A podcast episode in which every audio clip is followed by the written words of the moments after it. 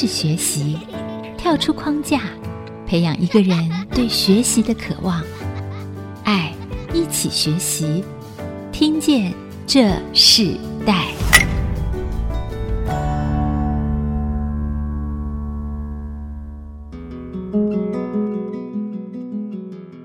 听众朋友，大家好，欢迎收听 IC 之音主客广播 FM 九七点五。你现在所收听的节目是《听见这世代》，我是主持人郭兰玉。今天在《听见这世代》的节目里头，我们想跟大家分享的世代学习关键字是新世代外交愿景啊，磨练外语表达能力。那我们为什么今天要分享这样的主题呢？因为我们知道，在这个竞争越来越激烈的时代，我们如果想要让自己的视野和机会可以更加宽广的时候，外语能力是相对的重。重要。我们看到现在，尤其在台湾的孩子，他们从小无论是家庭的父母，或是学校的整个教育的环境里头，对外语能力的培养是非常的积极。政府也在教育的氛围里头投资了非常多的这样子语言能力的训练啊。所以，我们今天要跟大家聊聊由外交部和教育部主办的外交小尖兵英语种子队的选拔活动，听起来很像在很多的高中里头举办的模拟联合国一样。可是，它这个活动更特别的是，它是由外交部和教育部来主办。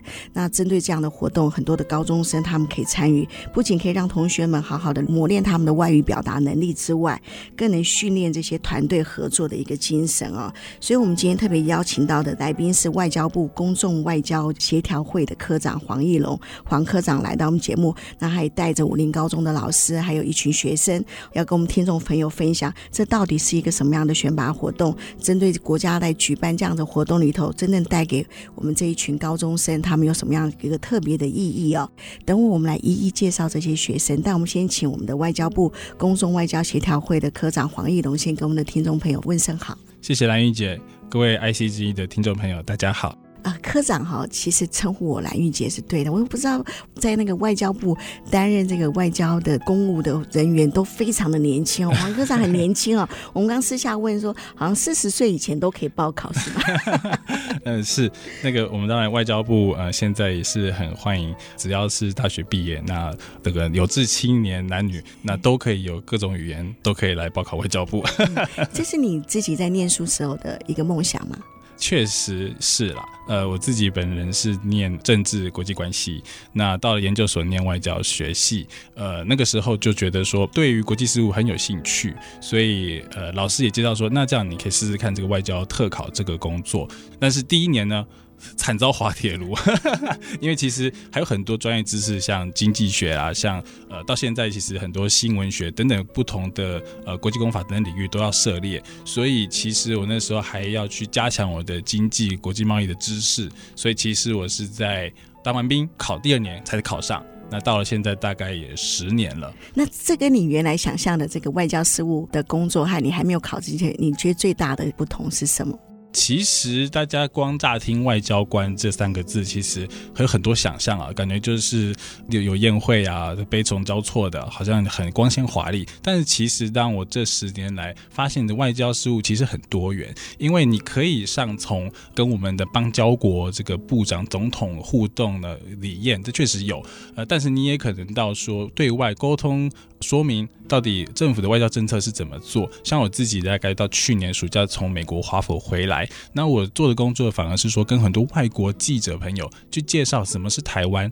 那台湾对不同的国际关系的角度立场是什么，说明两岸关系等等。所以其实这个角度很多元。那到现在回到我们国内呢，也就有，这个机会，我们在国内有非常多青年参与国际的活动。像待会我想跟兰玉姐分享，就是我们这个外交小尖兵，高中生参与国际活动。嗯，所以外交不是我们只想象的在政治的部分，包含你像你们现在这个外交小尖兵，我记得我们的台湾的那个医疗团队其实也是全世界里头非常的热情哦，很多的那个医疗的人员，他们愿意到很多的落后的国家或者需要帮助的国家里头去做那个医疗团队的这个种子的这个延伸，我想这个都应该跟外交部是有关系的。可是刚刚科长提到一个很重要的一个活动，就是你们现在跟教育部共同策划的外交小尖兵英语种子队的选。拔活动，那听起来好像这些是学生。那当初为什么要透过外交部来举办这样子的一个活动？已经是第十八届了。那办理这样的一个过程里头，这十八年里头，外交部最重要看重的是什么？呃，没错，谢谢兰玉姐。其实十八年前我也还只是个高中生啊，我自己那时候其实没有这个机会参加到这个计划。现在其实看到我们的这些年轻世代，我觉得很羡慕，因为他们有非常优异的英文能力，但是他们的国际视野其实比我当年来讲是更打得很大哦。那当然，我们现在反推十八年前，那个时候当然政府其实已经理解到有一个全民外交的观念，也就是说，外交工作其实不只是这些政治人员、外交官可以做。你的全民从老到少都可以去做这些国际互动，所以在这个概念底下呢，当初政府在教育部跟外交部的合作之下，有一种提升学生全球移动力的计划，也就是说，透过我们这边的资源，我们在外馆跟外国人互动的方式，我们能够选出在国内选出在英文能力表现很好。但是他们同时在磨练他们的团体的默契，提高他们的国际视野，我们都能够有这样子一个高中职，他们能够磨练他们互相的能力，最后选出呃很优秀的同学们，能够代表那一年的国家，成为一个外交小尖兵的大使，到各个国家去参访。所以从过去到现在，其实这个观念也没变，就是说我们一直希望能够连接年轻世代跟国际社会。到现在现今这几年来，政府非常注重这个双语政策，其实一直以来也都没有变。高中职的学生，其实大家现在都很优秀，本身已经有很多出国的经验。可是我们能够凝聚我们这个活动，那到今年是第十八届，透过这样的活动，也有一个管道，让大家走不同的领域，大家走不同的国家，看看有些地方可能以前自己没有去过的地方，认识自己没有呃认识过的人，这样。嗯，有没有在这十八年的当中里头，因为这群的学生参与这样子的活动的时候，真的就进入这个外交这样子的一个领域里？其实是真的有，我们当然这不是说透过这个比赛来甄选外交官，不过呃，我们当然也有去呃回去联系说，这十八年来大概前前后后每一年都有一百多对学校参加，所以到现在来讲，已基本上已经有两三千个小尖兵。那这小尖兵里面，有的人呢，确实他现在是可能航空公司的机师；有的人呢，可能现在在做翻译官；有的人呢，现在是主播。当然。真的，就像兰玉姐讲的，有的人现在已经在我们外交部里 跟我们同仁一起共同作战。所以，其实台湾的这个教育，当然外交部和教育部办这样的活动，当然也透过各种不同的一个场域的方式来提升这个这些孩子们他们在语言上的能力，还就像你说的一个国际性的一个视野和观点。科长，你自己在这个外交部已经十年的时间，对不对？你你如果说今天要跟大家分享这个外交这个定义的话，你会用一个什么样的一句话来形容这个外交定义呢？其实外交也不过对外结交朋友，然后认识自己，也认识彼此。我们这个世界很大，举例来说，今年趁着前几年，我们的主题都在于说这个。拓展新南向，这个新世代愿景，新南向同行。嗯、也就是说，这个地球很大，那我们可以看西、看东、看北，那看南，就会发现说，举例而言啊，这个新南向的这个国家们，他们有丰富的人力资源、丰富的才识学士，那也许离我们也很近，所以我们希望大家尽量的多方摄取，然后能够拓展自己视野，可以知道说，这世界其实有很多地方、很多人、很多文化跟我不一样。其实大家今天即便在台北街头，都可以常常遇到不同的外国人。每一次的互动，甚至是人家跟你问路，其实都是一个外交。也就是说，大家都可以借此展现自己，介绍台湾，那让外国人士来知道什么是台湾，那我们所在意我们的文化是什么。所以，不管是走出去，或是在国内，都有各式各样的机会能够做外交。所以，我们希望大家回过头来呢，还是这样能够结交朋友，拓展自己视野，走出去，然后同时也能够把自己的文化给宣扬出去。刚刚科长提到说，今年的一个主题很特别，就是新世代愿景，新南向同行嘛，这样子的一个主题。其实每年的主题都不一样。确实，呃，因为小精兵确实十八年来，其实我们足迹呃已经走遍全球各地，可能欧洲、亚洲、美洲，到近年来我们比较关注是说，我们在我们的东南亚国家，在我们的南亚国家，在这十八个国家里面呢，其实。大家可以发现到，今天如果你上了一个，呃，也许搭了火车、搭了高铁，你会发现你身边的很多朋友，其实跟我们穿着略有不同，但是其实也都是整个台湾社会里面的一份子，已经跟大家息息相关了。我相信大家能够理解，要去拓展这一块的视野，确实要有所准备。所以，我们特地定这个主题，其实也是希望大家去关注，或许自己过去比较疏于去理解这一方面的国家、这方面的文化，然后其实你就能够发现，我们其实距离是非常近的。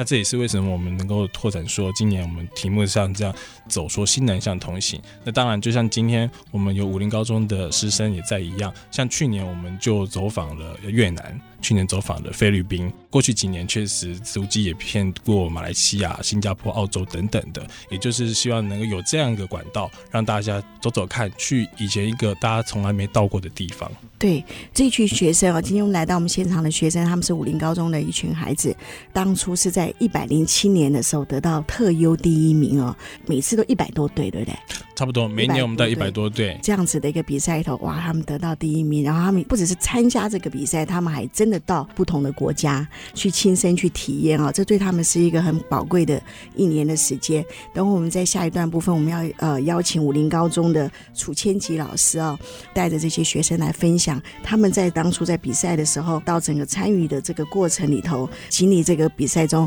有什么样的改变。我们等会下一段继续分享，我们稍后回来。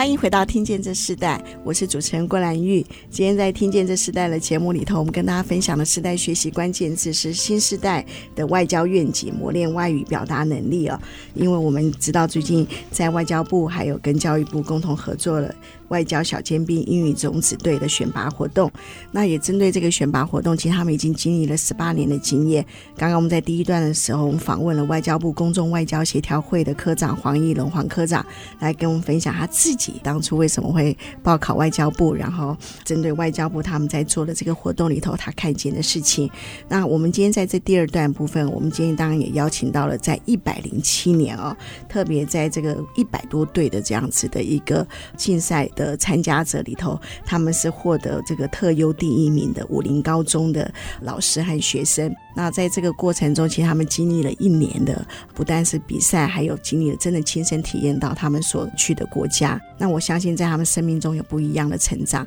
那我们在这一段部分，我们就先请武林高中的楚千吉老师，也是他们的指导老师，来跟我们听众先呃问声好吧。好的，主持人好，各位听众朋友，大家好，我是武林高中英文科老师楚千吉。对，楚千吉老师是英文老师，他不是广播主持人，但他声音非常的好听啊。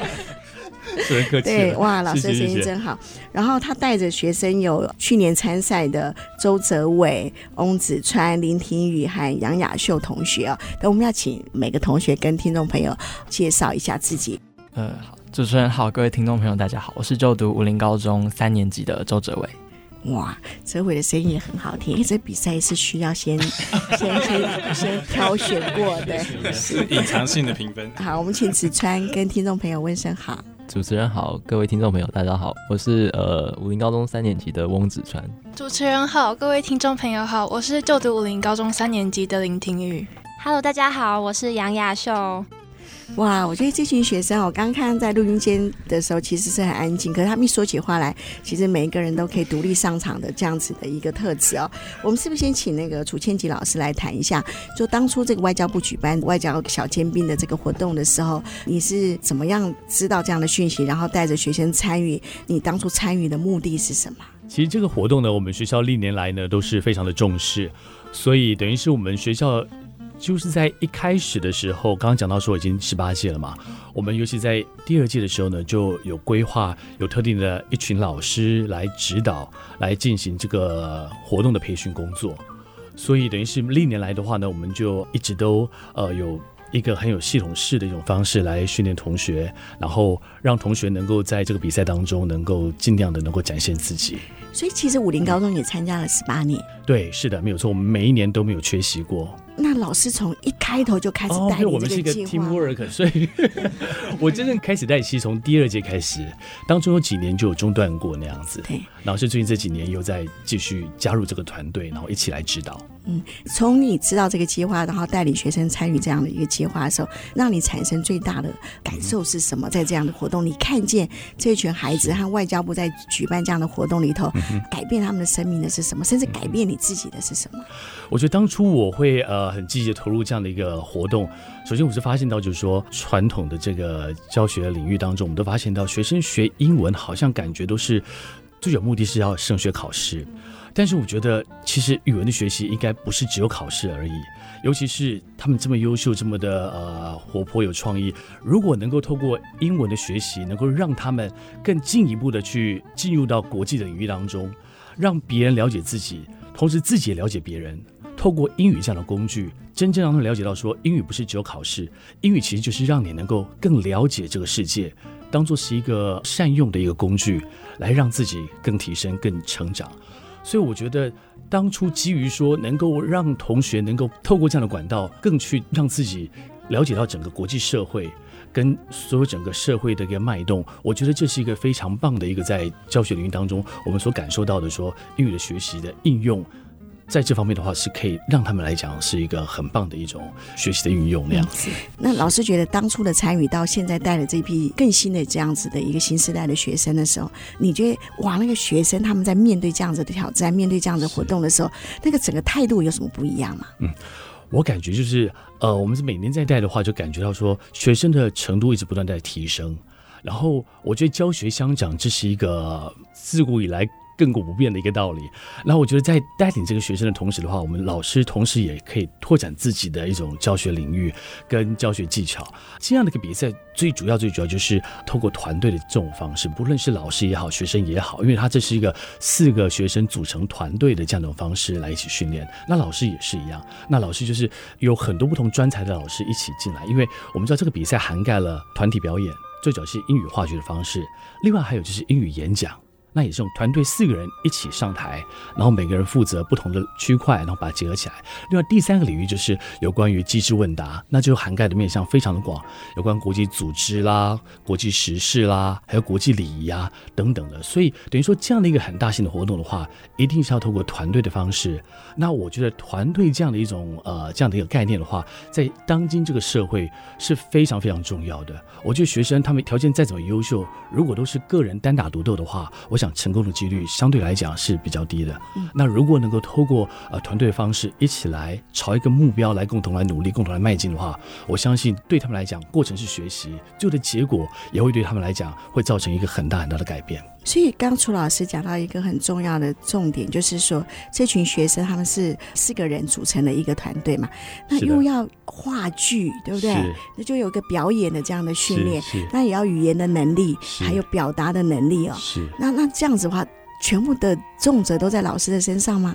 呃，我觉得学生彼此之间也可以互相激励。像我们的这个训练的经验，我们就发现到，就是说，其实每一个学生他的一个专才也都不见得完全相同。那有些可能在表演方面他特别强。那譬如说，像我们去年的话，有一位同学呢，他负责要演老人这样的一个角色。那可能他从小到他都没有演过这个老人的这个角色。那除了老师指导他之外，同学之间又觉得，哎，你这个东西可以怎样？你可以做个什么小动作啦？你这个化妆可以画个胡子啦，然后那个动作可以稍微有点像老人会一种颤抖的样子啦。我觉得其实他们同才之间也可以互相激励，互相来互相来学习。我觉得就像我刚刚所说的，这个团队就是它的珍贵之处在这个地方。他们彼此互相同才学习的力量，把它激发出来的话，他们的成长是非常觉得说、嗯、哇，真的是无法想象的。嗯，因为这个比赛看起来好像不是一次性的比赛，而是它是一年的时间，几乎这个团队都要彼此在一起。哦，这是可以培养很深厚的一个团队的精神，然后也带给他们不一样的改变哦。我们在现场是不是请同学来发表一下？刚老师讲了这么多的这样子的一个训练过程中，你们是被强迫的吗？来 来来，哲伟来先来说一下。嗯，不是，因为我们其实都是知道有外教实验兵这个比赛，因为我们学校一直以来都有在，呃，就蛮重视这个活动。那大家也都会想要参与。是，呃，你当初在知道这个活动到你想参加这样的活动的时候，你自己带着一个什么样的心情？人家说啊，好，老师不选我就算了，是这样的想法吗？嗯，其实就是当初参加这个比赛的时候，一开始的确是抱着这样的心态，就是我只是来试试看，所以就算没有也没有关系。可是就是越了解他之后，就会有种想要征服他的欲望了。对，那那你在这个一百零七年在参与这样比赛的时候，带给你最大的不一样的学习是什么？嗯，我觉得参与外交小人兵带给我改变，还有就是一些收获，最大应该是在临场反应的能力上面。因为这个比赛它有一个环节是需要即席演讲，我们在小房间里面就要把平常准备的一些内容把它组合成一一篇流畅的讲稿。然后，像我是负责开场白还有结论的部分，就会需要一些句子来串场，或者是掌控时间，这是带给我最大的收获。对，其实父母对你们的期待，不只是你们参与了这样子的活动，你们更多的你们在自己的课业上的兼顾，其实不容易的。因为我看到那个哲伟在说话的时候，子川一直在笑，我相信你的感受更深。来，来分享一下，你在这一百零七年在参加这个比赛的时候，带给你最大的收获是什么？其实我以前就是蛮害羞的啦，啊，就是在这个比赛就是一定要很大方，然后就是面对观众也不能怯场这样子。然后一开始其实我就会很怕观众这样，可是后来就是经过就是同学的鼓励，然后老师的激励之后呢，就是可以在观众面前讲话，然后也不会就是一直呃忘稿啊，或是比如说一直发抖这样，就是一种呃面对观众的一种心态就取得成长。所以反而改变了你的个性，对不对？对。哎，可是这样子的过程，因为你们有话剧，然后也有演讲嘛，然后语言的能力的训练，那你觉得这几个部分最困难的是什么？呃，我觉得最主要就是因为以前就是可能对英文写作就是没有很常在写，可是现在就是因为就是要培养语感啊，然后那种流畅度就是一定要一直写文章，所以就是需要多练习，因为不习惯，所以这就是比较困难的部分。很特别，那我们也请女同学啊，我们来请婷雨来分享一下这一年的时间里头，你参与这个比赛里头，呃，你觉得带给你最大的不一样的改变是什么？觉得它让我比较可以放下所有的情绪，跟同学相处，就是因为我们在不管是在准备话剧、准备益智问答、准备演讲，因为我算是一个比较心浮气躁的女生。然后常常跟他们吵架，包含和老师吵架，所以，所以就是刚，尤其是刚开始，我会蛮任性的。只是相处久了之后，才学到每个人都有他们很厉害的地方，然后你不要太自以为是吧。就是人外有人，天外有天。那他们有他们好的地方，都是我们应该要学习的。尤其是也很感谢他们能容忍我这个个性啦。对，所以我觉得。应该是这个比赛之后，我会比较可以沉稳一点点，一点点。哇，这听起来沉稳一点点啊！其实我我们常常这样讲，长辈无论怎么常常来教导我们，或是说呃，无论是老师，无论是父母，有时候我们孩子听起来都很困难，可他们在一个。共同的一个训练和团队比赛中的时候很奇妙，他们常常在这种互相激励、互相困难和压力的彼此的相处之下，他们反而会在他们的性格上、在他们的品格上开始改变。雅秀呢？雅秀，你觉得给你最大的压力，然后你怎么克服这个压力？可以分享这个过程吗？带给我最大的压力。应该就是时间上的问题，对，因为我们其实有好几个月都是很密集的训练这样子，那我们在当中还要去兼顾课业，或者是还要花时间去陪家人，对，所以就是到后面就是觉得说时间非常的不够用，但是到 后来就是也会跟朋友聊天，然后家人沟通这样子，然后。比较可以克服这个问题。当初后来得到第一名的时候，有没有哇？那那个那个那时候心情是怎么样？来，哲伟说一下。嗯，就是当初在知道自己得到第一名的时候，真的非常激动。我们那时候其实亚瑟跟婷瑜都已经眼眶泛泪，然后我们就跟他说：“等一下拍照，不能哭，绝对不能哭。” 我觉得哭的最惨的就是你们老师了。然后那个初老师一定是最感动的那个人。哇，你看他其实投注一个心力是最大的，对不对？真的没错，真的没错。因为我觉得他们等于是在暑假的时候我们就开始成军，我们大概是八月的时候才开始成军，然后就一直练习，一路走来，真的是像他们所说的，真的非常非常辛苦。他们可能要牺牲掉跟家人共处的时间，可能要牺牲掉一些些用来呃这个让自己课业更精进的时间，等于花了很多的心力在这当中。那当然，这个过程当中我们老师压力很大，我们就投入这么多心血，希望说，哎，能够在这样的过程也好，或者这个结果也好，能够都有得到一些回馈那样子。那所以当他们得到这个第一名的时候，我们真的是非常非常开心，就是喜出望外。然后我就给他们大大的拥抱那样子，的确是眼眶含泪。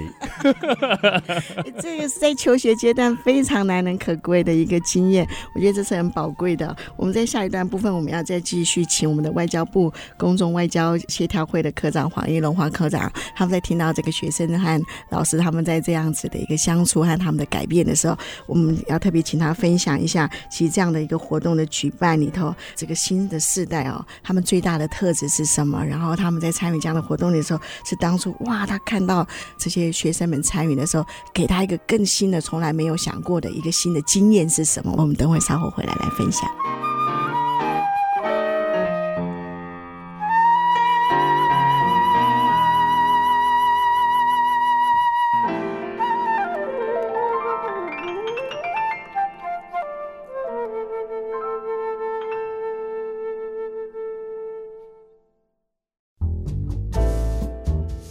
欢迎回到《听见这时代》，我是主持人郭兰玉。今天在《听见这时代》节目里头，我们在现场邀请到来宾是外交部公众外交协调会的科长黄义龙黄科长啊，来到我们的现场。他带着呃武陵高中的楚千琪老师和一群学生们，他们在一百零七年在外交小尖兵英语种子队这个选拔活动得到特优第一名啊。刚刚我们在上一段听到这些学生的心声，觉得学生在参与比赛的时候，其实当然荣誉感很重要，可最重要。常常发现，就是说当这些学生参加比赛完的时候，我们常常看到他们改变的是他们的生命，改变的生命其实是所有主办单位最想要看见的。这一段部分，我们要请黄科长跟我们分享说，你们在招募这个外交小尖兵的整体的这个活动里头，你觉得看到这个新时代最特别的三个特质是什么？可以跟我们听众朋友分享一下吗？好，谢谢兰玉姐。确实，其实我刚刚听到的几个同学的分享，其实也很感动哦。因为呃，如果你乍看就是每年我们呃十一月的初赛跟十二月的决赛，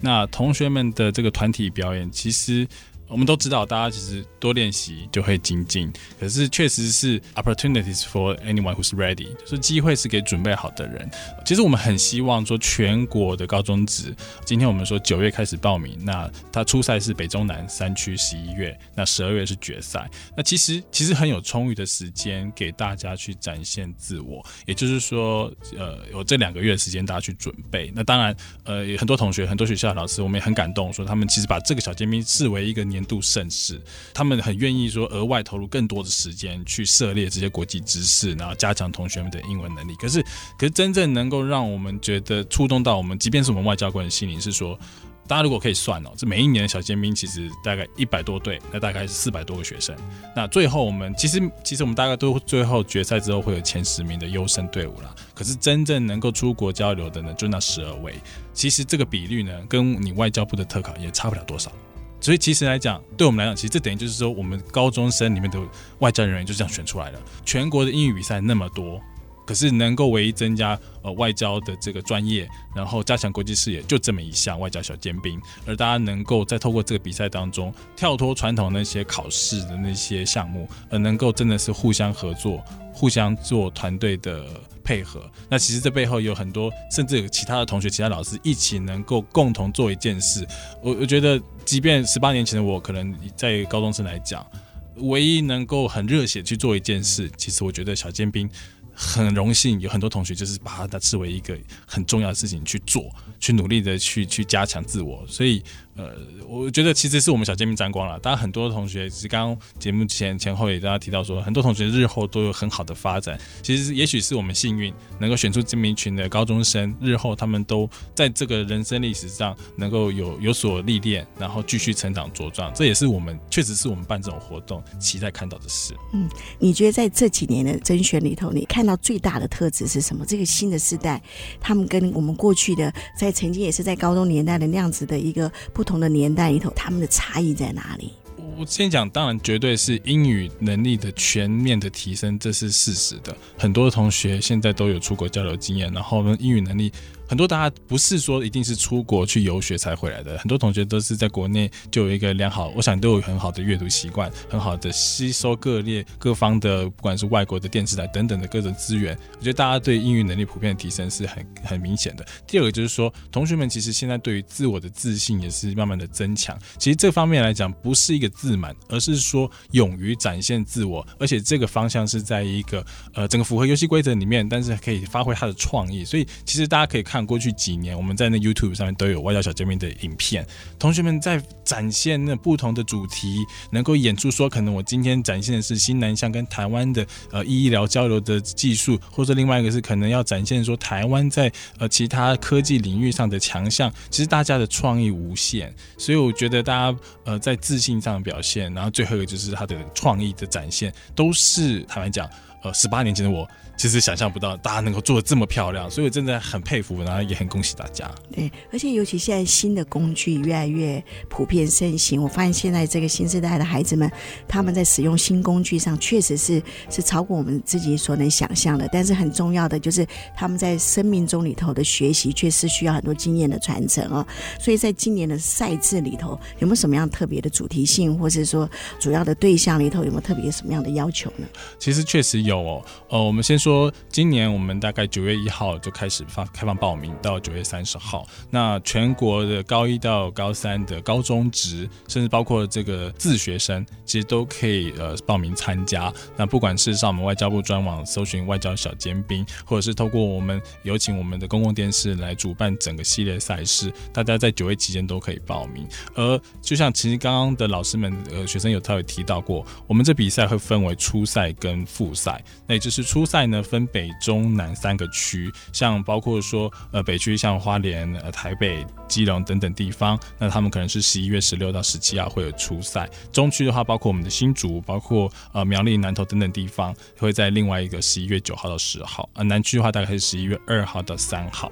所以这个初赛呢，基本上经过系列比赛，会每一个区选出六个队伍，六个队伍就会晋级到十二月十四号的决赛，在台北呃公司摄影棚进行决赛。那等于总共十八个队伍就会一争高下。那其实刚刚前节目前面我们有提到说，我们今年主题是叫做“新时代愿景，新南向同行”。那其实大家需要涉猎的，不管是精进自己的英语的演讲和 presentation 的技术，同时也要去加强说国际视野、国际关系，像刚刚老师提到礼仪或者整个全面的全球视野、知识、时事，其实都得去涉猎。所以他们包括说团体表演，包括说团体英语演讲。那到了复赛的时候，甚至会有益质。问答就是在考验这个这些国际视野。那我们今年特别是说，除了评审委员，除了在一般来讲加强英语的这种的专业来讲，我们也增加说，对国际政治、外交议题这方面有专业的教授也会参加这个评审。也目的就强求告诉大家说，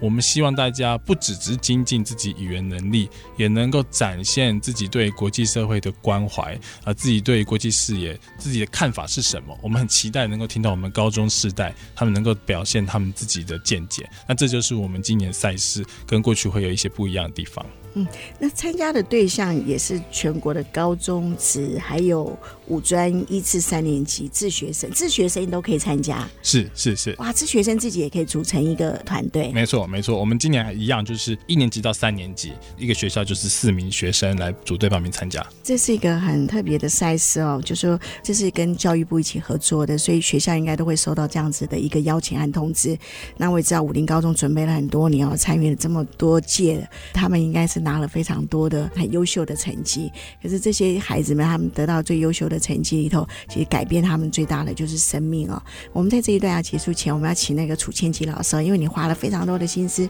带领这群的孩子们，你可以为我们听众朋友挑一选，带着学生参赛的时候，有没有哪一首歌代表着你的心情，然后来分享给我们的听众朋友？好的，谢谢主持人。呃，我想带这个比赛呢，真的是非常有意义。我也要利用这个机会呢，鼓励啊、全国各个高中职甚至五专都可以来报名参加这个非常有意义的这样的一个活动。那得了前三名之后呢，我们就有这个机会呢，可以到世界各地去参访。那我记得我们曾经在参访的过程当中呢，呃，学生也要展现我们台湾的一些文化跟特色。那我记得有一首歌。叫呃台湾的心跳声，那他的 MV 呢拍得非常非常美，就把台湾的呃人文啊、风情啊各个面向呢，都把最好的一面展现在外国人的面前，所以呃我希望能够带这首歌。给所有的听众朋友，那我们就一起在这首歌里头，我们休息一下，我们在下一段继续跟听众朋友分享。我们在这个新时代这个外交的愿景里头，看到这群孩子们他们所经历的一切的事情，还有他们今年的寒假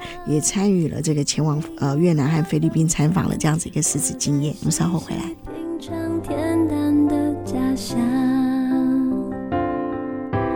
霓虹灯点亮，关于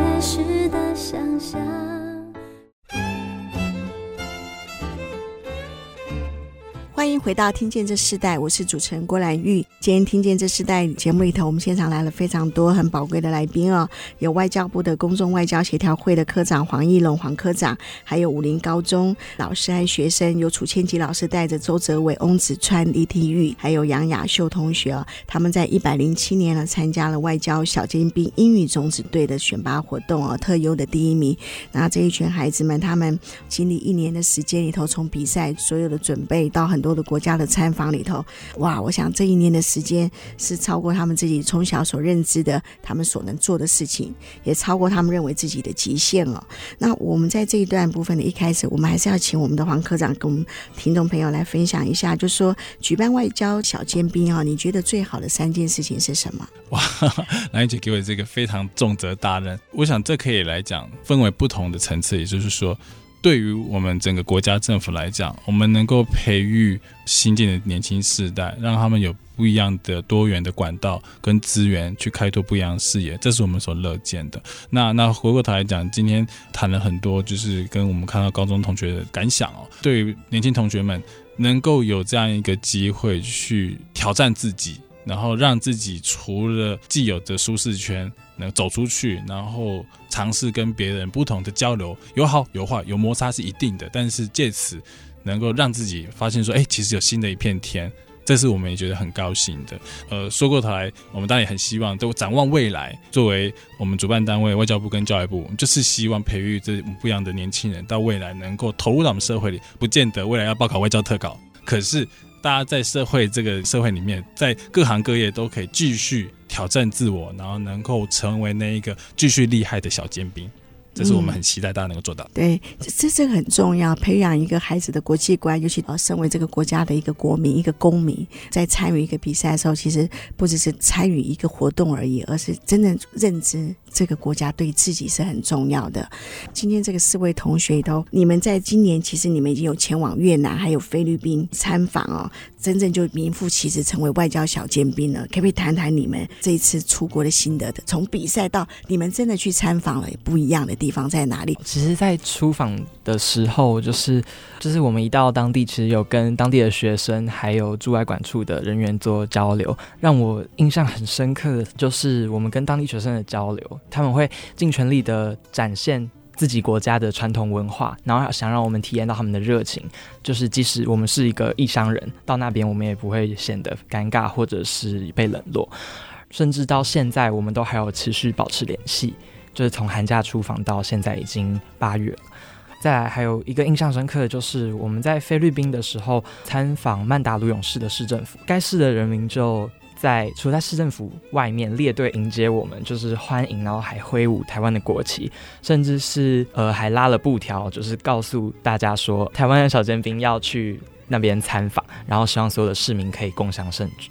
就是在国外看到我们的国旗，真的很感动。然后市长在致辞的时候，也有特地提到台湾，然后 就是他有来台湾交流过，然后也学了一些经验回去。其实可以感受到台湾驻外管处的人员，呃，是很认真在做外交，然后我们的外交是真正可以做进当地人的心坎里。嗯，对你来讲，对国家的意义，对你有什么不一样的改变？嗯，就是。在自己在国外的时候，就是身为台湾人，可能会有一种没有根的感觉，就是在国家认同上面。但是实际上会有一种让你有一种很团结，就是你知道是有人在你背后撑腰的。就是身为一个台湾人，在国外走跳的时候，会有一种感受到故乡的温暖的感觉。呀，我觉得这个好重要，因为外交部如果办这样的活动的时候，其实现在好多年轻人对国家的意思是很浅的。可是透过这样子的比赛完毕，然后你们还去亲自去参访的时候，哇，带给你们不一样的国家的视野和责任。对，其实这一点，我想我们外交部或者我们驻外国外馆同仁们，我们是很希望能够把台湾推向国际。但其实呢，我们要感谢的是每一位国内大众朋友，我们青年朋友。为什么？是因为说。我们每次要跟外国人说明台湾为什么不可或缺的时候，其实我们所仰赖的是大家的专业，大家平常在做的事。也就是说，同学们这这样的教育交流，或者是我们在医疗上的成就，我们在科技上的成就，是因为国内的各行各业大家很努力的开拓出自己的成果之后。外交部外交人员能够对国际民众来说，这东西是台湾所有的，所以其实是我们沾大家的光啦。对啊，这个很棒。我们可以再再请教其中一位女同学好吗？分享一下越南和菲律宾参访里头不一样的一个收获。透过今年寒假的出访当中，我们有机会可以去参访一些非政府组织，其中我最印象深刻的是 World Vision。呃，世界展望会，因为其实我本人就是在学校有参加过饥饿十二的活动，这样，所以对于这方面就比较有兴趣。就是透过他们的介绍，可以了解到他们内部从事了什么工作，另外也对这个社会贡献出了什么，这样子。就是最后还是要感谢教育部跟外交部合办这个活动，让我们有机会拓展视野，这样。啊，这很棒的体验哦！我相信你们的父母，他们在看到你们经历了这样的比赛，然后到你们去参访，他们哇，他们有想他们的孩子可以做这样的事，非常特别的一个经历。那你们四位有没有共同想要跟你们老师说一句什么样的话？然后他们这样一年的时间带着你们这样出生入死啊，然后是不是要来对着老师来说一句你们在这个整个一年里头最想跟老师说的事情？就是去年大概三个多月以来，就是跟老师相处的时间很长，然后就是这段时间内就真的看到老师真的很专业，然后也就是有老师的这些经验跟教导，然后才可以让我们拿到冠军，所以就很感谢老师，让我们可以发掘自己的潜力吧，做到一些自己之前可能做不到的事。嗯，而且在我们自己都觉得很累的同时，其实老师也没有比我们轻松多少，因为我们花时间来练习，老师其实也牺牲了很多，还可以帮忙学生改考卷，或者是他跟他自己的家人相处的时间，他也是牺牲掉来帮我们训练，让我们可以更有机会让自己一展长才。或甚至让我们可以发掘我们的长才在哪里，所以真的是非常感谢老师。是，这个可能比。得到第一名，老师更感动啊！我相信在整个学习生涯里头，这一段这个经历，不只是你们四个人的故事，也不只是老师的故事，也可能是整个武陵高中的故事，整个这个国家的故事哦，非常特别的经验。好像四个人的参与，可是他却是一个整个一个国家的团队对外的整体表现。这是我相信外交部当初在跟教育部一起合作的时候，他们看到这一届一届一届一届展现出的台湾的生命力。我们也在这个节。节目的最后，我们要请黄义龙科长来分享一首。我知道好像在这个活动里头有一首主题歌曲。嗯，是，谢谢兰姐。今年是第一次，我们这个外交小尖兵，我们做了一首主题曲。其实这个这首歌，它除了曲风很轻快，那对新南向主题来讲，里面会有一段，待会大家会听到。这个就是我很快的讲，就它里面歌词就是说，整个知识是我们的力量，团队的默契是必要强项。年轻不怕找不到方向，多跌倒几次，我们会越来越强。其实这首歌呢，我们也想献给整个我们的国家台湾，也是一样的意义。多跌到几次，我们会越来越强。大家不用怕找不到方向，我们会继续努力。那我们就在这首歌里头，我们跟我们听众朋友说声再见。今天也非常谢谢外交部带领的整个团队哦，来我们参加我们这个现场的访问。我们期待的是在今年更新的高中生们，他们可以来参与。我刚刚看到自学生，我很兴奋，因为自学生在台湾是越来越多的趋势。如果今年有自学生的队伍可以参加的话，我相信又不一样了。当武林高中还是要继续加油哦，你们真的很棒。我希所有参赛的人都很棒，因为中华民国真的很棒。节目的尾声，我想跟大家分享一个活动哦，是二零一九年台积电青年逐梦计划。逐梦计划今年又开始增建了，即日起到十一月一号开放网络增建哦。增建的对象主要就是针对同学们，所以为了帮助同学更加了解活动，将在九月十九号于清华大学，九月二十四号元智大学，九月二十六号与成功大学举办校园说明会。我们邀请所有想要参赛的呃同学们一同报名参加。详细情形啊，请上活动的官网 tsmc dream 点 ic 九七五点 com。听众朋友可以更多的去了解这个二零一九年台积电青年逐梦计划的这个整个征件的活动。欢迎所有的青年学子一起报名参加。听见这时代，我们下次再见，拜拜。连接世代，超越差异。富予建设邀请您，爱一起学习。打怪拿冠军，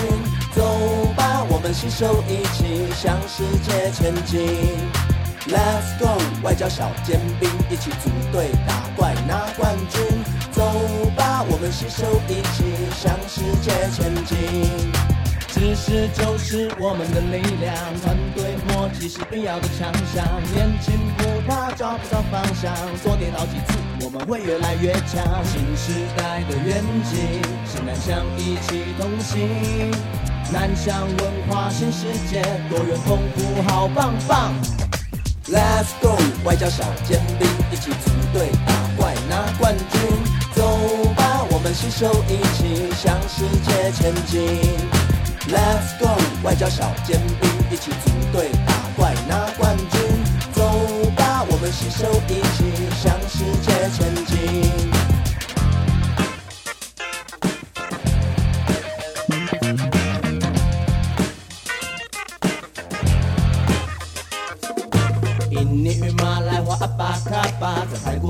的说萨瓦迪卡，越南新潮有新潮，菲律宾的朋友萨拉玛。Let's go，外交小尖兵，一起组队打怪拿冠军。走吧，我们携手一起向世界前进。Let's go，外交小尖兵，一起组队打怪拿冠军。走吧，我们携手一起向世界前进。